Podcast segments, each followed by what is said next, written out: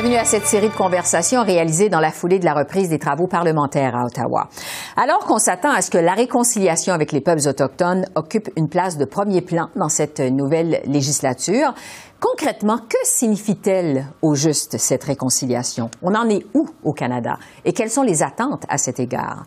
J'ai posé ces questions à la sénatrice indépendante Michelle Audette et au chef de l'Assemblée des Premières Nations du Québec et du Labrador, Ghislain Picard. Michelle Odette, nouvellement nommée sénatrice indépendante, bonjour. Oui, à vous. Vous avez été commissaire dans l'enquête nationale sur les femmes et les filles autochtones assassinées et disparues. Avant ça, présidente de l'Association des femmes autochtones du Québec. Votre nomination au Sénat l'été dernier, finalement, venait couronner une vie presque complète à militer pour les euh, Autochtones. Racontez-nous d'abord votre histoire personnelle à vous, Michelle Odette, qui vous a amené à devenir la grande militante autochtone que vous êtes devenue.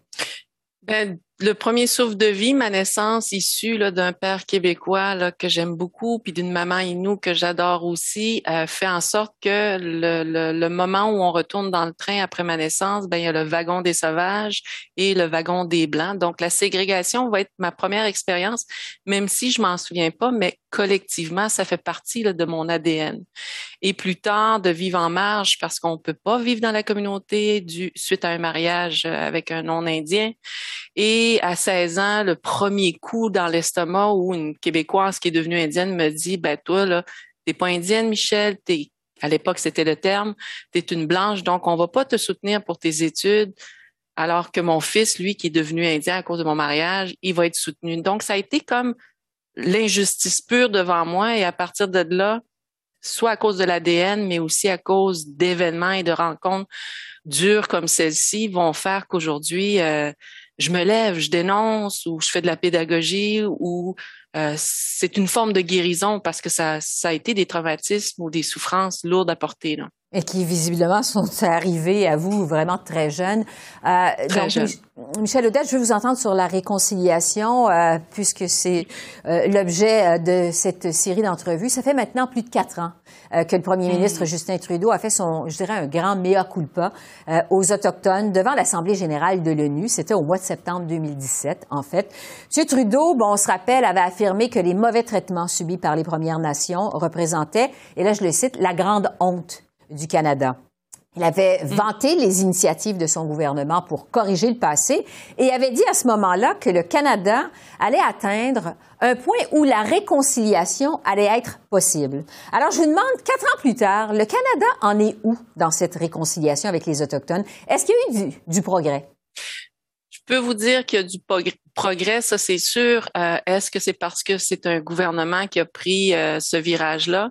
Je vous dirais peut-être pas nécessairement parce que déjà avec le rapport de vérité et réconciliation qui va mettre en lumière là, toutes les tragédies, l'enquête nationale sur les femmes et filles autochtones assassinées et disparues, euh, le décès de Joyce, on voit qu'il y a des institutions, qu'elles soient académiques, le monde des affaires ou artistiques et communautaires, vont avoir déjà honorer euh, ce terme ou cette façon de faire qu'on dit la réconciliation. Alors, c'est de donner cette force-là à ces gens-là. Ça, c'est important pour moi là, de vous donner cette réponse-là. Mais avec l'arrivée des libéraux en 2017, ce message-là, euh, c'est comment maintenant nous on réagit. Ben, on trouve parfois que on n'est peut-être pas rendu à la réconciliation parce que les gouvernements et le gouvernement canadien ont vraiment un rôle à jouer sur reconnaissons ce qui s'est passé dans, un passé pas très loin pour la plupart d'entre nous et comment on peut co-construire ensemble un meilleur présent puis un meilleur avenir Là, ça, c'est plus difficile. Donc, des fois, je trouve que c'est lent. Ça fait quand même plusieurs années qu'on parle de réconciliation au Canada, mais tout semble s'être bousculé récemment parce qu'il y a eu, évidemment, la découverte mm. des restes de 215 enfants autochtones près d'un pensionnat à Kamloops, en Colombie-Britannique. C'était au mois de mai dernier. Avant ça, euh, au Québec, il y avait eu la mort de Joyce et Echaquan sous une pluie d'insultes racistes dans un hôpital euh, de mm. Joliette au mois de septembre 2020. Euh, Est-ce que ça a été, vous pensez, l'électrochoc qui a finalement forcé les Canadiens à voir la réalité en face? Je pense que oui. Je pense que oui. Et euh, je, je peux confirmer que pendant des décennies, on a essayé d'expliquer ou d'exprimer par diverses façons et moyens euh, exprimer ce que Joyce nous a laissé comme héritage ou les 215 et plus petits êtres lumière, mais il n'y avait pas d'image ou il n'y avait pas la technologie qui venait endosser euh, notre parole qui est une vérité là euh, dans mon cœur à moi. Alors oui, l'électrochoc va se faire et euh, au lieu de blâmer, moi je peux juste dire ben merci à ton courage Joyce, merci à la technologie et à ces familles qui ont qui ont tenu tête et qui ont cru que leur euh, famille était encore là, qui fait qu'aujourd'hui, vous et moi, on a un différent dialogue. Le dialogue mm-hmm. n'est plus le même, là. Oui, parce que, bon, comme je le dis, il y a évolution, mais il reste tellement encore à faire euh, sur la mort de Joyce Echaquan, justement. Selon le rapport de la coroner, euh, le décès été accidentel, mais le racisme et les préjugés ont certainement contribué au décès de Joyce Echaquan. La coroner a recommandé au gouvernement du Québec de reconnaître le racisme systémique, ce qu'il refuse toujours de faire. Qu'est-ce que vous pensez, vous, de ce refus du gouvernement du Québec de reconnaître l'existence de racisme systémique? Ça me surprend pas, ça me déçoit, ça me choque, ça m'enrage, c'est sûr, mais en même temps, je veux pas euh, être nourri de négatifs. Donc, comme j'ai déjà dit à son collègue, le ministre des Affaires autochtones, M. Lafrenière, éventuellement, ça va être un autre gouvernement. Alors, vous ne serez pas toujours au pouvoir. Là. La démocratie nous permet ça. Alors, on échangera avec ce nouveau gouvernement sur la reconnaissance, oui, mais à partir de là, qu'est-ce qu'on fait dans nos politiques, nos lois, nos règlements, puis notre culture organisationnelle pour dire c'est assez, on l'applique ce concept-là et euh, comme comme ça, on va changer et améliorer des façons de faire. Oui, parce que euh, est-ce que justement ça nuit à l'amélioration, au changement des façons de faire que ce refus de reconnaître le racisme systémique au Québec? Oui, ça nuit surtout quand on a le, le, le, le chef de l'État, le premier ministre, qui va nourrir un débat et qui va dire oh, faut pas faire de la sémantique, alors que lui-même et certains de ses, ses, membres vont le faire. Des fois, je me dis bon, patience, Michel. Ça fait 500 ans qu'on est patient, moi ça fait 50 ans, alors on va attendre. Pendant ce temps-là, on va s'accrocher aux petites perles magiques des gens merveilleux qui, sont déjà dans l'action et ça pour moi, c'est ça qui, qui me fait encore donner de l'espoir. Et puisqu'on parle de euh, racisme systémique, Michel Audette, euh, sur le dossier des femmes et des filles autochtones disparues et assassinées, vous avez siégé, je le disais d'entrée de jeu, en tant que commissaire sur cette enquête nationale. Bon, c'est des audiences qui ont duré deux ans. Ça a servi à entendre 2300 témoins. Ça a occupé, en fait, une grande place, on s'en doute bien, dans votre vie. L'enquête euh, qui a débouché sur 231 appels à la justice. au mois de juin dernier, l'Association des femmes autochtones du Canada déplorait que le gouvernement fédéral avait rien fait de concret à la suite du dépôt du rapport. Quel constat, vous, vous en faites de cette enquête nationale, plus de deux ans finalement après avoir euh, déposé votre rapport?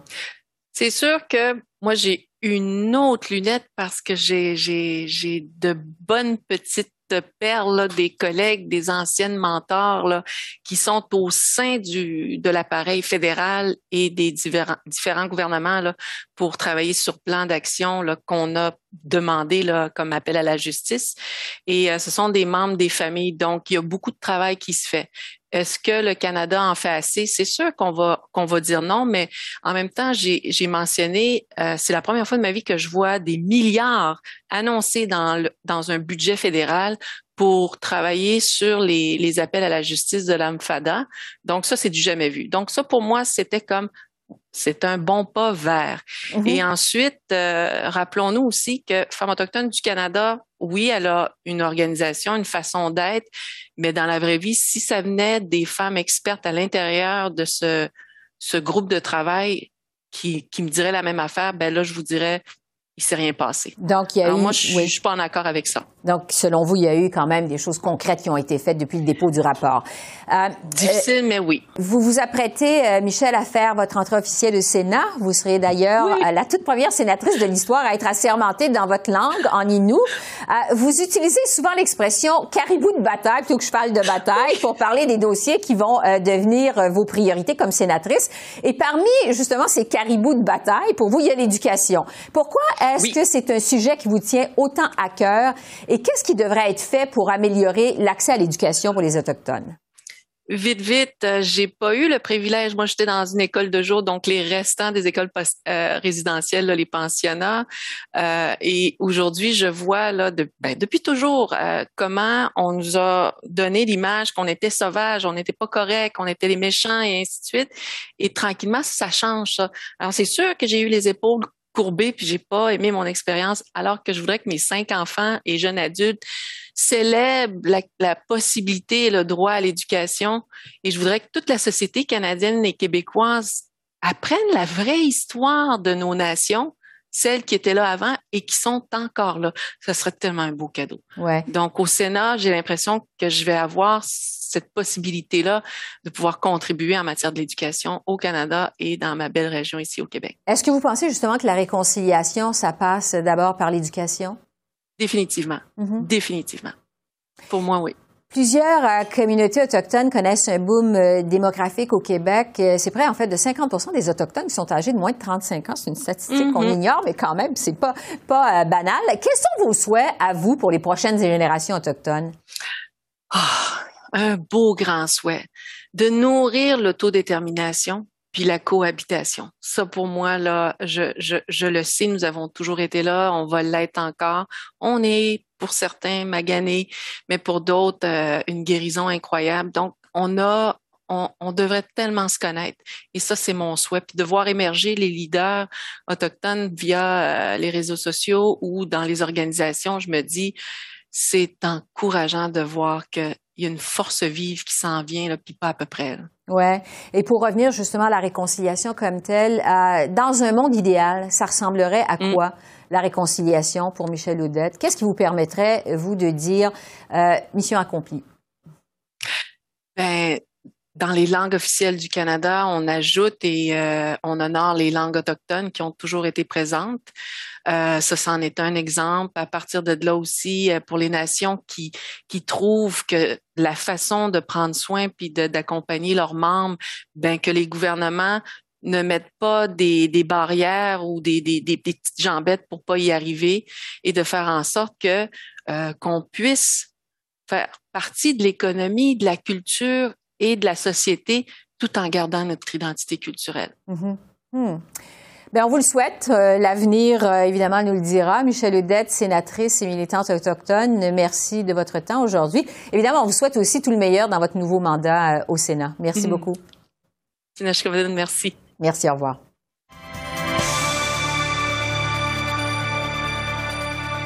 Ghislain Picard, chef de l'Assemblée des Premières Nations du Québec et du Labrador, bonjour. Bonjour, Mme Bégin. Vous êtes le chef de l'Assemblée des Premières Nations du Québec et du Labrador depuis 1992, donc ça va faire bientôt 30 ans. En fait, ce qui étonne, c'est votre longévité, je dirais, à ce poste. Qu'est-ce qui fait que vous êtes resté aussi longtemps à, ce poste? Qu'est-ce qui vous motive encore aujourd'hui?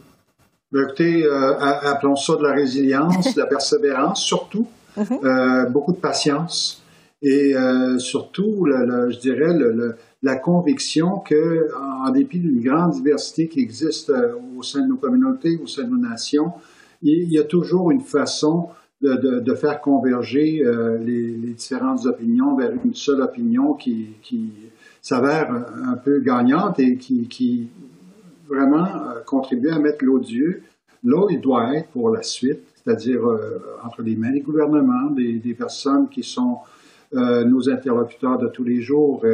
Euh, et ça, ça vaut aussi pour euh, le contexte social. Donc, euh, c'est tout ça. Et écoutez, on, on compte pas le temps. Le temps passe très vite. Et mm-hmm. ça a été un éveil tardif pour moi par rapport à la réalité de, de, de nos peuples. mais j'ai été rapidement sensibilisé à, à cette grande et belle diversité là au sein de nos nations. Euh, et je dirais que malgré euh, bientôt 30 ans, ben, j'en apprends toujours. Et c'est ça qui fait la beauté du, travail et ce qui sans doute contribue également à, m'encourager à, faire en sorte que je suis encore plus optimiste aujourd'hui que je l'étais peut-être il y a 15-20 ans, c'est le fait que euh, les enjeux autochtones ne sont pas disparus des radars. Au, contraire, les enjeux autochtones occupent une place euh, de plus en plus importante. Donc, c'est extrêmement encourageant, c'est extrêmement inspirant pour, euh, pour la suite. mais c'est évident que beaucoup de, de, cette responsabilité nous appartient. Nous assurer que euh, finalement de, garder euh, les gouvernements dans le coup, hein, parce que ce sont nos interlocuteurs principaux, mais aussi s'assurer que la population n'est pas très loin aussi. Vous dites que les enjeux autochtones, justement, occupent une place de plus en plus importante. On s'attend à ce que les travaux euh, du Parlement canadien qui euh, s'amorcent se consacrent beaucoup aux enjeux autochtones, qu'on parle beaucoup de réconciliation. Je vous demanderais, euh, selon vous, Ghislain Picard, on en est où, justement, dans la réconciliation avec les peuples autochtones au Canada? Est-ce qu'il y a eu du progrès? Selon ce que vous nous dites, vous êtes optimiste, vous semblez dire qu'il y a eu du progrès quand même. Oui, ben, c'est une très, très bonne question. Ça nous permet de, de, faire un peu de bilan. Hein. On, peut le voir comme ça. Euh, je pense qu'il n'y a personne qui peut nier que depuis 2015, euh, euh, l'arrivée au pouvoir de M. Trudeau et de son gouvernement a fait en sorte que les, les, questions qui nous intéressent là, occupent vraiment une place importante, hein, même au sein de la Chambre des communes, au sein des débats. Euh, mais ça, il faut l'entretenir. Et c'est une partie d'une responsabilité qui nous revient également comme euh, dirigeants, comme peuple autochtone. Mais en même temps, je dirais qu'il y a quand même eu euh, des, signaux importants là, en, termes de progrès. Hein. Il y a déjà au moins trois, quatre lois fédérales qui touchent directement les peuples autochtones, C91, C92, plus récemment C15. Et on parle bientôt d'ailleurs d'un projet de loi, on, on souhaite, là, euh, plutôt que tard, qui va reconnaître, euh, par exemple, nos services policiers comme étant des services essentiels, au même titre mm-hmm. que tout autre corps policier à l'échelle du pays. Donc, c'est des, avancées importantes en, mm-hmm. ce qui me concerne. Mais il faudra aussi trouver une façon de, de, transposer cette définition de réconciliation dans d'autres secteurs, notamment l'économie. Et je me réjouis d'entendre le, nouveau ministre euh, aux relations euh, couronne et, et, peuple autochtone, euh, M. Miller, qui sortait publiquement il y a un peu plus d'une semaine en disant que un des dossiers qui, qui le tient à cœur, c'est celui de la restitution des territoires au peuple autochtone. Et quand je parle d'économie, ben c'est c'est directement lié à cette capacité-là de nos peuples de pouvoir euh, non seulement euh, jouir de, c'est-à-dire bénéficier de la richesse, mais aussi la créer. Et ça, euh, je pense que la création de la richesse, ben, ça, ça, ça, rime aussi avec la capacité d'avoir les moyens pour le faire. Vous savez, je pense que de plus en plus, on se permet d'avoir des ambitions comme peuple autochtone, mais il faut aussi avoir les moyens de ces ambitions. Mm-hmm. Et donc, c'est une étape charnière en ce qui me concerne. Et c'est peut-être euh, au niveau politique, sur le plan politique, un des défis les plus importants qui se présentent à nous euh, pour la prochaine session. Je veux vous entendre sur les attentes de l'Église catholique euh, de la part des communautés autochtones, euh, notamment sur les pensionnats autochtones, parce que ça, ça fait partie des attentes des autochtones, des survivants des pensionnats, c'est de recevoir des excuses officielles de l'Église catholique pour le rôle central qu'elle a joué dans les pensionnats au Canada. le Vatican a justement annoncé que le pape était disposé à venir au Canada en 2022, à une date qui reste encore à déterminer, dans un processus justement de réconciliation je vous demanderais, qu'est-ce que vous espérez, vous, de cette visite du pape au Canada? Ben, ben écoutez, sans, vouloir, euh, vouloir m'isoler dans le pessimisme, euh, je dirais qu'on l'a déjà entendu, ça.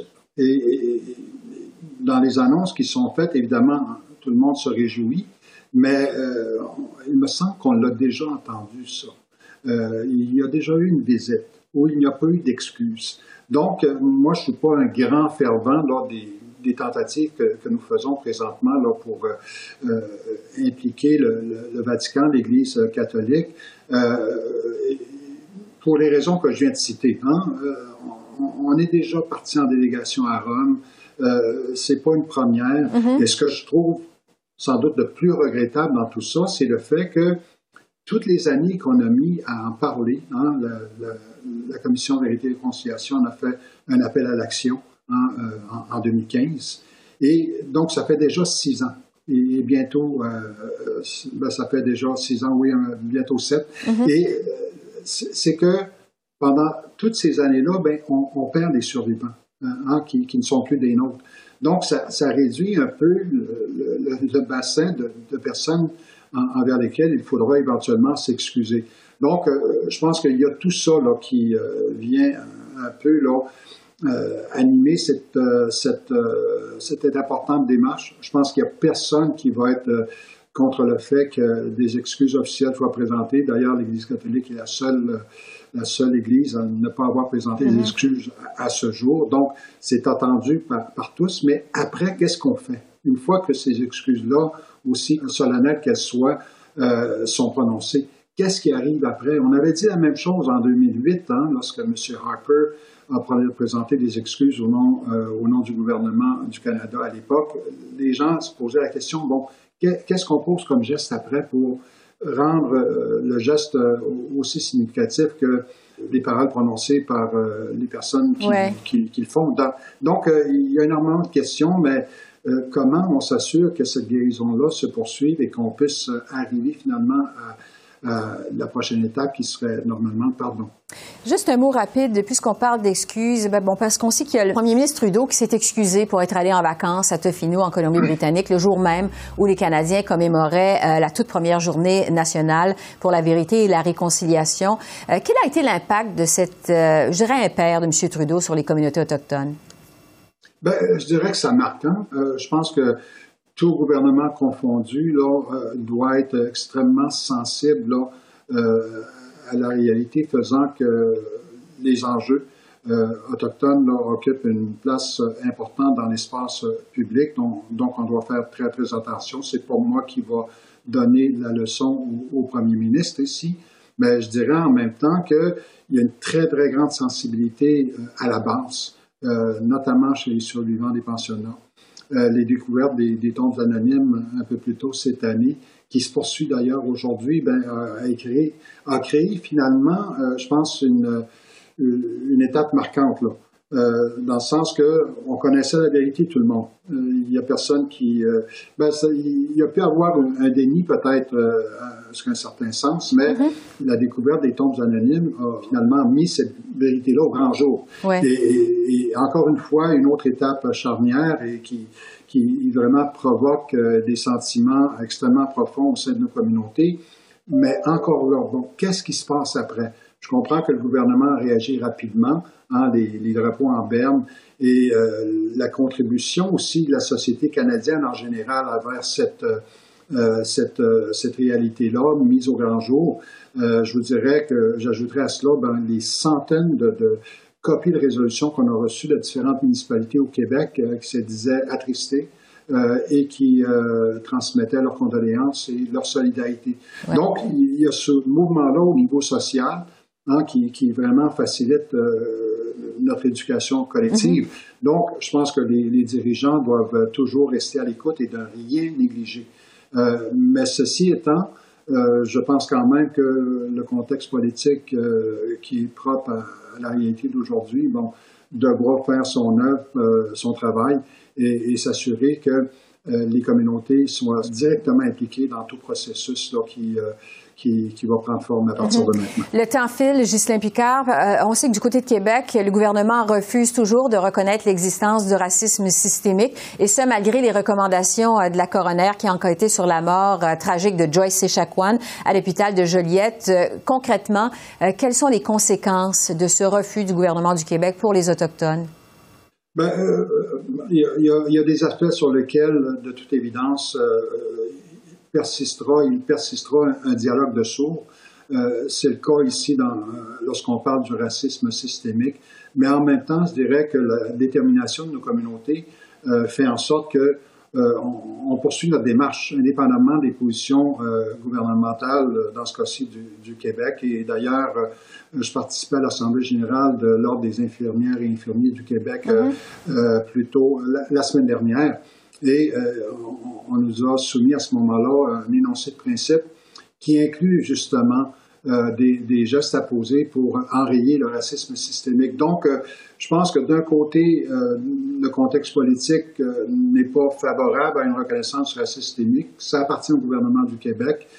Dieu sait qu'on a fait beaucoup de démarches pour essayer de, de, de faire changer la position euh, du Québec, mais en même temps, ça ne devrait pas diminuer nos démarches ailleurs, mm-hmm. euh, notamment au niveau de, de l'Ordre des infirmières et infirmiers du Québec et d'autres organisations d'ailleurs. Et je pense qu'il y a un consensus quand même très, très large que le racisme systémique est un fait, qu'il existe et qu'il faut se donner les moyens de l'en je pense que malheureusement, le gouvernement du Québec a décidé de s'isoler dans sa position, disons-le comme ça, euh, mais on, préfère bâtir sur des acquis qui se retrouvent ailleurs, notamment dans la société civile québécoise. Ghislain Picard, chef de l'Assemblée des Premières Nations du Québec et du Labrador. Merci beaucoup. Merci beaucoup, Mme Bevin. Au revoir.